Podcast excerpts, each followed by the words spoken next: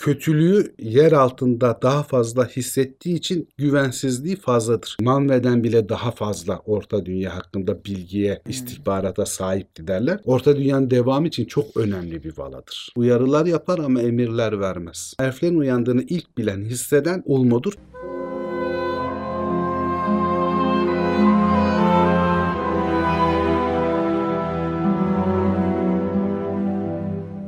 Merhaba Zafer abi. Merhaba başkan. Merhaba patron. Merhaba Dilek. Merhaba canım. Bu merhaba karakterler abi. Bitince finalinde Tulkas'a dönüşüp çıkacakmış gibi bir his var içimde. Ses gittikçe daha derinden gelmeye başladı. Tulkas dedikçe gaza geliyor falan. Buna habire havuç yedirmek lazım o zaman. Tulkas'ın rengi turuncu. Eskiden Temel Reis vardı. Evet. Onun gibi durmaya başladı. Evet, kollar falan çok kaslandı ya bu ara. Ne yapıyorsun? Ben şeye benzetiyorum abi Tulkas'ı. Söylüyorum sana. Kendime dermiş. Hazreti Ali'ye benzetiyorum. Evet. Hayber Kalesi savaşları. Zülfikar'ı bir savurdu. kırk küfarın kafası birden koptu. Hay maşallah diye. Bu hafta karakterler serimizde yine benim çok sevdiğim bir karakter bu. Havalı çünkü. Havalı karakterleri seviyorum ben. Biraz da Antalyalılıktandır o suyla ha. ilişkisi yüzünden. Orta Dünya'daki en önemli Valar'dan bir tanesi. Evet. Ulmo'yu işliyoruz bugün. Ulmo hemen herkesin çok takdir ettiği, beğendiği bir şey. Çünkü diğer Valarlar gibi çok uzakta kalmamış, bütün süreç boyunca, birinci çağ boyunca şeyle çok yakın ilişkiler kurmuştur. Elfler ve insanlarla, zaten özellikle elflerle. O yüzden Ulmo önemli. Şey der zaten, Ulmo hem elfleri hem de insanları sever ve Valar'ın gazabı altında yatsalar bile, unutulsalar bile onları asla terk etmez. Valakoyanta'da Ulmo'nun tariflerinden biri bu. O yüzden de hani Ulmo hemen hepimizin tanıdığı, bildiği bir karakter gibi. En başta adlarından bahsedelim, daha sonra oraya dönmeyelim diye. Ulmo akıtıcı ya da yağdırıcı anlamına geliyor. Asıl adı da Uluboz. Yani Valerian adının Uluboz olduğu söyleniyor. Uluboz. Uluboz. Z ile yani değil mi? Evet, evet. Şimdi Uluboz olmasın abi. Yok. Bundan bir... Bak nereye gideceğini anladı. Gözü bir açıldı Uluboz deyince sen de. Ben özellikle düzeltmek istedim. Bundan sonra Ulmocuyum abi. O da patronmuş. Ha Z ha S fark etmez diyor. Gromish adı Gulma'dır. Noldor'un adı Ylmir'dir. Nuron olarak da geçer gene Noldor'ince'de ya da eski Noldor'ince'de, Gnomishçe'de. Eski İngilizce adları güzel Ulmo'nun. Garsekgas Freya, okyanusların hükümdarı. İluvatar Freya, tüm suların hükümdarı. Agent Freya, Eallara ve Yatara, tüm suların efendisi anlamları var bunların. Ulmo'nun özelliklerinden birisi, bir deniz kabuklarından yapılmış bir boru taşır. O boruyla bazen konuşur, iletişim kurar. Bazen de onu çalarak hem korku hem sevinç yaratır. Borusunun adı da Ulumúri'dir. Özellikleri biraz farklı. Diğer Valarlar gibi değil. O hiç kimseyle evlenmiyor. Bir eşi yok. Tek başına yaşamayı tercih ediyor ve aman da şey yapmıyor aslında. Yaşamıyor. Onunki Ekekaya denizinin ortalarında bir yerde. İlk hikayelerde Ulmaran denilen bir sarayı olduğu, denizin ortasında bir sarayı, denizin içinde bir sarayı olduğu söylenir. Ama daha sonra bir saraydan bahsedilmez ama denizlerde, sularda falan bulunur. Çok çok önemli değilse Mahanaksara, Vala toplantılarına bile katılmaz. O zaman Poseidon'dan ayrışıyor aslında. Poseidon'a benzetiyorlar da çok Poseidon'a fazla. Poseidon'a benzetiliyor çünkü silahlarından biri de üç çatallı dirgen. Oradan ama da Poseidon'a benzetiyor. Denizlerin efendisi olmasıyla da Poseidon'a ama benzetiliyor. Ama Ulmo evlenmemiş.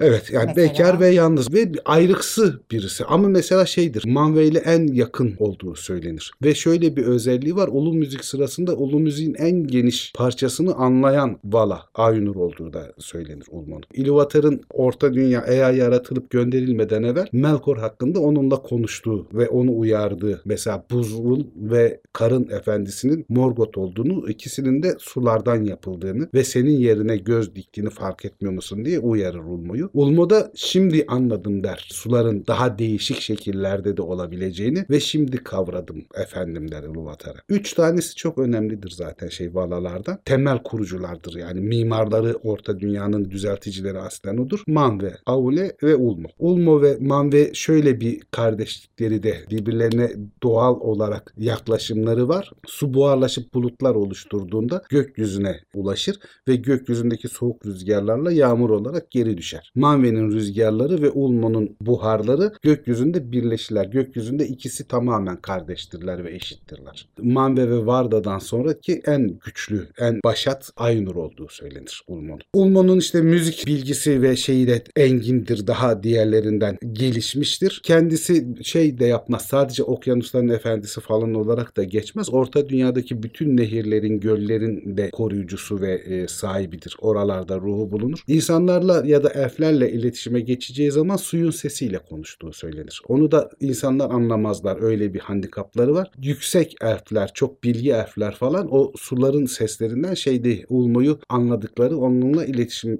geçebildikleri söylenir. Ulmo da bu çatlaklardaki suların seslerinden Orta Dünya'da olan her şeyi öğreniyor. Öğreniyor.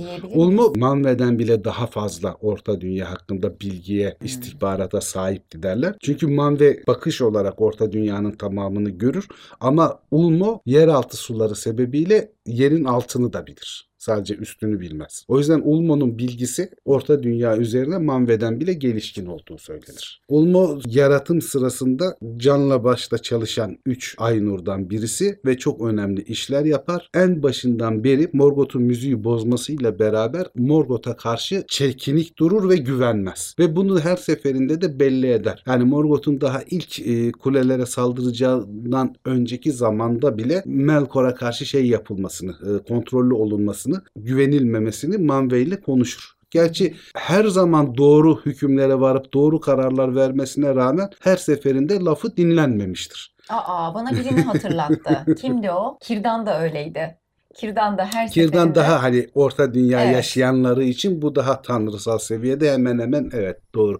Fizik olarak aldığı görünüşü çok uzun boyda, çok yüksek. Yeşil bir şeyi, bezi, kimi yerlerde de bir zırhı olduğu, yeşilden bir zırhı olduğu, kafasını sürekli köpüklerle, kaynayan sularla örülü bir taca sahip olduğu, sesinin okyanus dalgaları gibi derinden ve korkunç olduğu, o yüzden de dinleyenin dehşete kapıldığı falan söylenir Ulmo'nun. O yüzden yani Ulmo'nun karşısında görmek, onun kötü niyeti olmasa bile çok ürkütücüdür. O yüzden de çok şey yapmaz zaten. Fiziksel görünümüyle elflere ve insanlara gözükmez Ulmo. Daha çok Çok seslerle, rüyalarla iletişim kurar onlarla. Ulmo aynı zamanda kötülüğü yer altında daha fazla hissettiği için güvensizliği fazladır. Elflerin ilk uyandığında en önce haberi olanlardan biridir. Oreme ilk iletişime geçendir ama elflerin uyandığını ilk bilen, hisseden Ulmo'dur. Çünkü Cuivien gölü de su olduğu için onun tasarrufunda olan bir bölgedir. Şeye karşı çıkar, en başta bunu istemez. Elflerin Valinor'a davet edilmesinin doğru olmayacağını, uzun vadede bir sorun çıkartacağını, elflerin Orta Dünya'da yaşamak ve Orta Dünya'nın acılarına ya da mutluluklarına katlanmak zorunda kalan bir ırk olacaklarını söyler. İluvatar'ın kararı bu olmalıdır, biz de o karara uymalıyız der. Yalnız Melkor'dan falan çok korktukları için diğer Aynur'un birçoğu, pek çoğu kıyamazlar elflere, işte Valinor'a davet edilir. Ulmo da o sırada şey yapmaz tabii, yani bu kendisine uymasa da, kendisi bunu istemese de genel karara uyar. Manwë'nin de isteğiyle işte Tol Eressëa adası olacak olan koca bir parçayı Belenian kıyılarından kopartır. Elfler o adanın üstüne çıkarlar. Göç edecek olan elfler,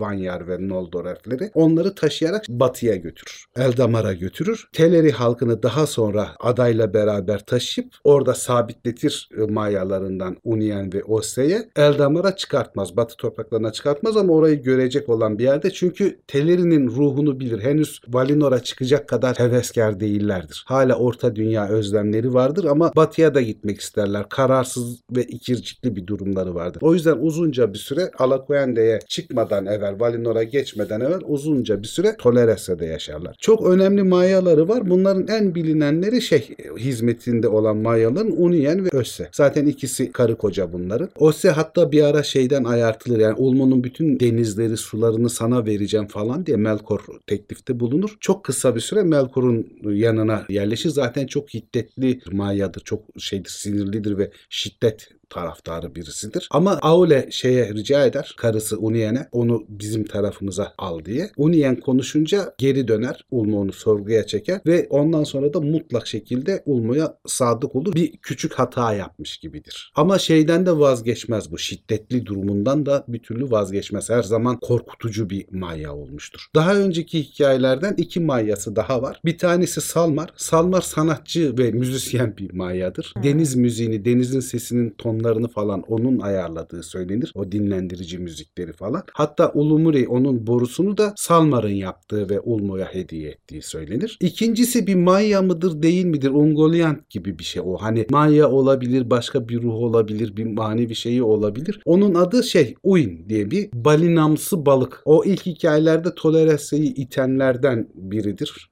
Hatta üstüne bir ada gibi Uin'in üstüne çıkar. Elfler batıya geçerler falan. Ama daha sonra şeyden, kanondan çıkartılmıştır ama ilginç bir mayadır o da. Bildiğimiz yani dört mayalı Vala herhalde şey Ulmo yani. Başka da öyle dört mayasını birden bildiğimiz bir Vala'mız da yok. İkisi kanonda kalıyor. İkisi kanonda kalıyor. Şey daha bir kanonda kalıyor ya da tam olarak net olarak çıkartıldığı söylemiyor bu müzisyen olanı Salmar'ın. Ama Uin şeyden çıkartılıyor. Uin'i şeyden hatırlarsın sen. Roverandom'da büyük yılan vardır ya. Evet. Üstünde ada evet, gibidir evet. falan. Evet. Hani biraz o oradan da şey yapılmış Roverandum'da gibi. Roverandum'da çok fazla var zaten. Tabii gönderme. Tabii işte ayın bekçisi evet, bilmem ayın nesi bekçisi. Falan. Roverandum'da bayağı göndermeler var bu evet. taraftan. Çengeller tutturulmuş yani. Heyecanla bekliyoruz. Roverandum mu? Evet. Tabii. Ulmo'nun yaptığı işler ve e, verdiği kararlar çok büyük ihtimalle doğru kararlar. Sürekli doğru kararlar yapıyor. Ben burada temel üç beş tane işini şey yazayım dedim. yedi sekiz şey oldu. Mesela şey Turgon'a Gondolin'i yaptıran ve oraya yerleşmesini söyleyen Vin Yamar'dan ayrılıp bir gizli kent yap, oraya git, kentin gizli olsun, hiç kimse tarafından şey olmasın, bilinmesin diyen Vala Ulmo. Aynı zamanda rüyalarına girdiği kişi Finrod. Finrod'a da Nargothrond'da bir kent yapmasını ve oraya yerleşmesini, orada güçlenmesini söyleyen, teklif eden kişi ki bu sırada aslında Orta Dünya'ya çok karışmaması gereken bir durum var. Çünkü Vala o kadar direkt müdahil olmak istemiyor. Zaten o sırada Orta Dünya'daki tek Maya da şey Melian. Hı. Diğer Mayalar bile Orta Dünya'ya gelmiyorlar yani. Ve Noldor şeyi falan da var zaten işte isyanı falan. Finrod'a Nargothrond'u da kurduran o. Daha sonra Nargothrond saldırısıyla yok olacağı zaman Nargothrond'a sonradan eklenen ordunun girişi çıkışı rahat olsun diye yapılan o taş köprüyü Kirdan'a haber verir. Der ki o köprü yüzünden Nargothrond'un sonu gelecek. Nargothrond'a haber ver. O köprüyü yıksınlar. O Hı. köprü onların sonunu getirecekler. Ve bizim Hurin abi yüzünden o köprü yıkılmaz ve o sayede de Nargothrond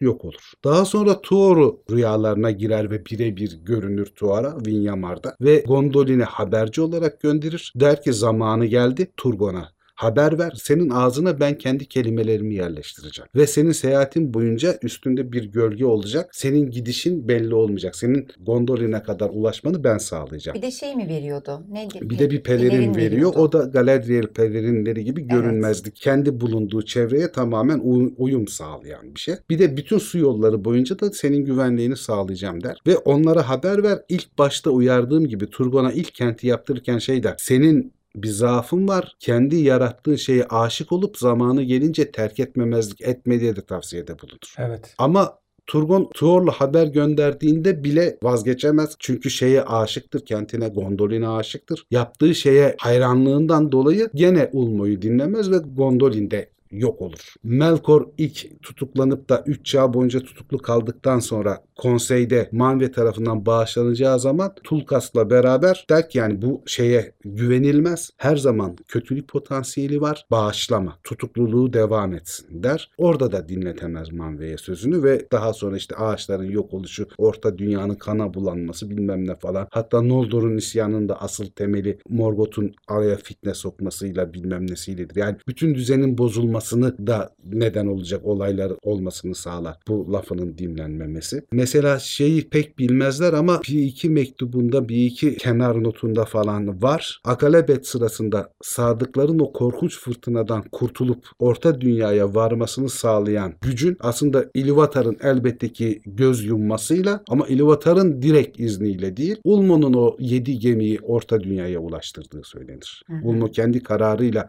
o fırtınadan o büyük çöküşten kurtarır o yediği gemiyi. Nümenor'dan kalanların Orta Dünya'ya geçmesini sağlayan Vala da gene Ulmo'dur. Ta ikinci çağın sonunda bile elflerle ve insanlarla dostluğunu ve umudunu kaybetmemiş Vala'dır. Elwing'i kurtaran da odur zaten. İşte Eärendil'in karısı Elwing denize atladığında intihar eder gibi Silmaril'le. Onu bir kuşa çevirerek kocasının Eärendil'in yanına gitmesini sağlayan Vala da gene Ulmo'dur. Silmaril'in finalinde. Silmaril'in finalinde işlediğimiz gibi. O yüzden Ulmo hem çok uzak korkutucu ve yalnız yaşamayı seven ama Orta Dünya'dan ve İluvatar'ın çocuklarından hiçbir zaman umudunu kesmeyen, yapabildiği bütün yardımları yapan, olaylara dahil olan birisidir. Derler ki Ulmo o kadar güçlüyken neden şey yapmadı? Mesela böyle sorular vardır. Morgoth'a karşı daha fazla tepkisel ya da savaşçı davranmadı. Gondolin'e sadece bir uyarı gönderdi de emir vermedi. Nargothrond için emir vermedi falan. Şimdi bu büyük planın, müziğin çoğunu bildiği için büyük planın da büyük bir çoğunluğunu bilir. O yüzden şey yapmaz. Bazı şeylerin büyük acılara neden olsa da engellemek istemez. Çünkü o acılardan doğacak olanlar zaten o Orta Dünya'nın kaderini oluşturacağını bilir. Gene de dayanamadığı için uyarılar yapar ama emirler vermez. Çok da dahil olmak istemez. O yüzden gücünü aslında Morgoth'un çok hızlı ilerleyişinden ya da Morgoth korkusundan değil, öyle olması gerektiği için Orta Dünya'dan birinci çağın ortalarından sonra yavaş yavaş çekmeye başlar. Peki yapabildiği yerlerde plana dahil şeyler mi yapıyor? Mesela tabii. Elwing'i kuşa çevirmesi.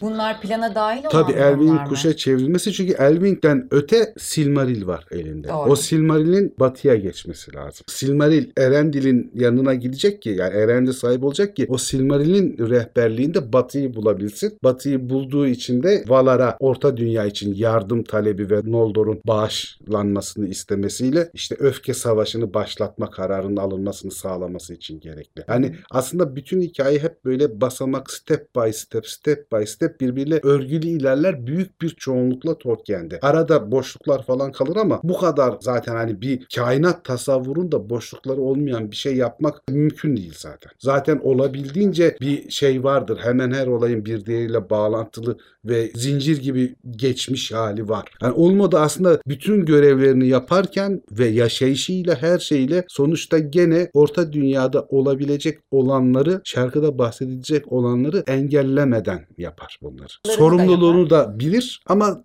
çok da vicdanlıdır İluvatar'ın çocuklarına karşı. Uyarılarını da yapar. O yüzden şey Morgoth'a karşı sürekli savaşalım bilmem ne durumu yapmaz. Ama gene de Morgoth'a karşı yapılacak Valar savaşlarında her ikisinde de Ulmo'nun artık bıçak kemiğe dayandı. Başka şansları yok. Şayet Orta Dünya devam edecekse Melkor'un bir şekilde durdurulması gerekiyor. Fikrini ateşle savunan Valar konseyinde gene Ulmo'dur. Ulmo mesela son öfke savaşında da Manwë ile konuşurken artık bunun bir tercih değil, gerekli olduğunu savunan Valadır. O yüzden yani çok çok şeydir. Orta Dünya'nın devamı için çok önemli bir Valadır. Bir şey sorayım, hiç deniz canlılarından bahsediliyor mu? Yani koskoca bir okyanus var. Sonuçta deniz canlıları. Ya çok balıkçılık üzerine falan bir şey yok bakın. Hakikaten. İngiliz olmasına rağmen, İngiliz çok, olmasına rağmen çok fazla ve şey yok. Ve o kadar yok. Denizden bahsetmesine rağmen. Evet. Deniz ve şarkıyı iç içe geçirmesini Misi, anlıyorum. Çünkü İngiltere'de İngiltere. çok fazla balıkçılık var. Onların böyle meşhur denizci şarkıları tabii, çok tabii. meşhurdur. Ama hani benim de dikkatimi çekti. Bir işte Yüzüklerin Efendisi'nde filmde gördükleri bir yaratık var.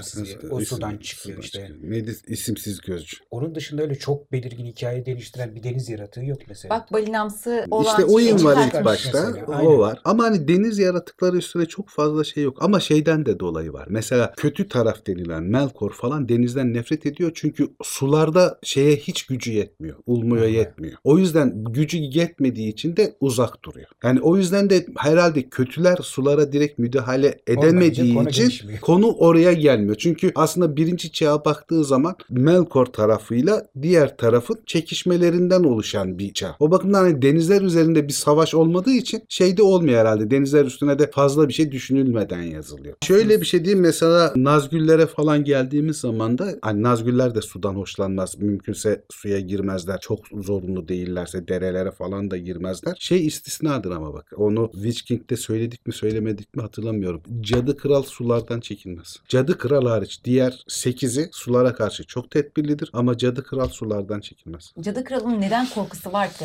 Cadı Kral evet biraz Cadı fazla Kral şey. çok karizma karakter yalnız. Poseidon'a benzerliği gösteren bir başka belirti de Unien'in Teleri gemilerini çalıp akraba katliamından sonra Noldor şeye geçiyor ya işte Noldor isyanı sırasında ve birçoğunu batırıyor Unien. Çok kızıyor, sinirleniyor bu akraba katliamına. Onu şeye benzetirler. Poseidon'un kızı şey vardır. Şerbits. O da çok gazaplıdır ve bu gemileri falan batırmayı çok sever. Unien'de biraz ona benziyor. O da dişi, o da dişi. Orada tabii Poseidon'un kızı, burada Ulmo'nun Mayası gibi gözüküyor. Hmm. O bakımdan da aslında biraz hani Poseidon yakınlaşması var diyelim. Şey var mesela, simgesel bağışlanmışlıklar veya özellikler var. Mesela Manwë'nin emriyle Nümenor'da seyahate çıkan bütün gemiler bir özel bitki var. Ondan bir çelenk koyarlar pruvalarına. Bu Alderon hikayesini anlattığımızda ondan bahsedeceğiz. Oillaure diye bir bitki. Onu koyduklarında bu Ulmo'ya, Unien'e ve Ossë'ye bir mesajdır. Bunlar dost gemilerdir. Bunlar şeyden e, denizden zarar görmeyecektir demektir. Hmm. Nümenor gemileri o çelenkle Ulmo, Ossë ve Unien'e haber verilmiş oldukları için, onu gördüklerinde dost gemiler olduklarını bildikleri için doğuya yolculuklarında hiçbir zaman fırtınalara ya da ulaşamamaya, kaybolmaya maruz kalmazlar. Ulmo oradan ayrı eder çünkü o Manwë'nin emridir. Hatta Nümenor soysuzlaştıktan, kötü tarafa, Sauron'dan sonra çok Valar'a karşı döndükten sonra işte o şeyler, çelenk işi tavsiye ve zamanla tamamen vazgeçmeye başlanır. Ondan sonra gemiler falan daha büyük riskler ve tehlikeler alırlar. Ulmo çok tek başınadır ama genel kurallara da çok saygılıdır. Manwë'nin krallığına da itirazı olmaz. Kralın emirlerini de yerine getirecek bilince, görev aşkına sahip bir Valar. Ulmo güzel adam ya. Güzel adam. Sevdiniz mi? Ulmocuyuz. Ulmocuymuş. Bu kısa videoda anlatabileceklerim bu kadar değil de sanki çok biliyormuş gibi olsun. Bu kadarcık zamanı mı? Bu kadarcık zamanda ancak bu anlatacağım. Abi çok ilginç. Ben notlar alarak çalışıyorum. Aha. Silmarillion'a falan da biliyorsun. Bölüm öncesinde işlediğimiz karaktere de notlar alarak çalışıyorum. Ulmo ile ilgili aldığım notların altına Yavanlı'yı çok seviyorum yazmışım. Bunu neden yazmışım onu bilmiyorum ama. Ha, Ulmo Yavanlı'yı çok sever. Bak dedin, doğru. Ulmo Yavanlı'yı özel olarak sever. Çok iyi arkadaşlıkları vardır. Bana malum olmuş. Ben böyle bir şey ya okumadım. Muhtemelen hani bitkilerin büyümesi için ha, sular gerekiyor. Hayvanların yaşaması için su gerekiyor. Suyu ha. Ulmo, bitkileri belki ve hayvanları Yavanla şey yapıyor. Aslında bir taraftan da Ulmo Orta Dünya'daki habitatın yeşermesine tabii, sebep tabii. olan da vesile olan. Vesile olan da o. Yavanlı'nın uykusu sırasında da mesela Orta Dünya'da sürekli bulunan sular dolayısıyla şey Ulmo'dur. Diğerleri hep çekilirler şeyde, amanda kalırlar ama Ulmo sürekli sular aracılığıyla oraları tarar eder, bakar. Ha şey de vardı abi, bak aklıma geldi. Merili Pip'in içtiği su var ya, boylu rüzgarı. Ha doğru. Orada da parmağı olmaz zorunda. Olabilir, Ent suyunda belki de parmağı var. Kesin yani vardır. Ama ben yine de Yavanlı'yı çok sevdiğimi yani bitkilerle alakalı bir bağlantı kurmuş olabilirim zihnimde. Yani. Çünkü o şey var, o belirtilir yani, en hani Manwë ile çok dostturlar ama Yavanlı'yı çok sever diye geçer notlarda. O zaman karakterler serimizin bir bölümünü daha sonlandırmış bulunuyoruz. Yeni karakterler bölümlerinde görüşürüz. Görüşürüz. Görüşürüz, görüşürüz abi. Herkese iyi akşamlar.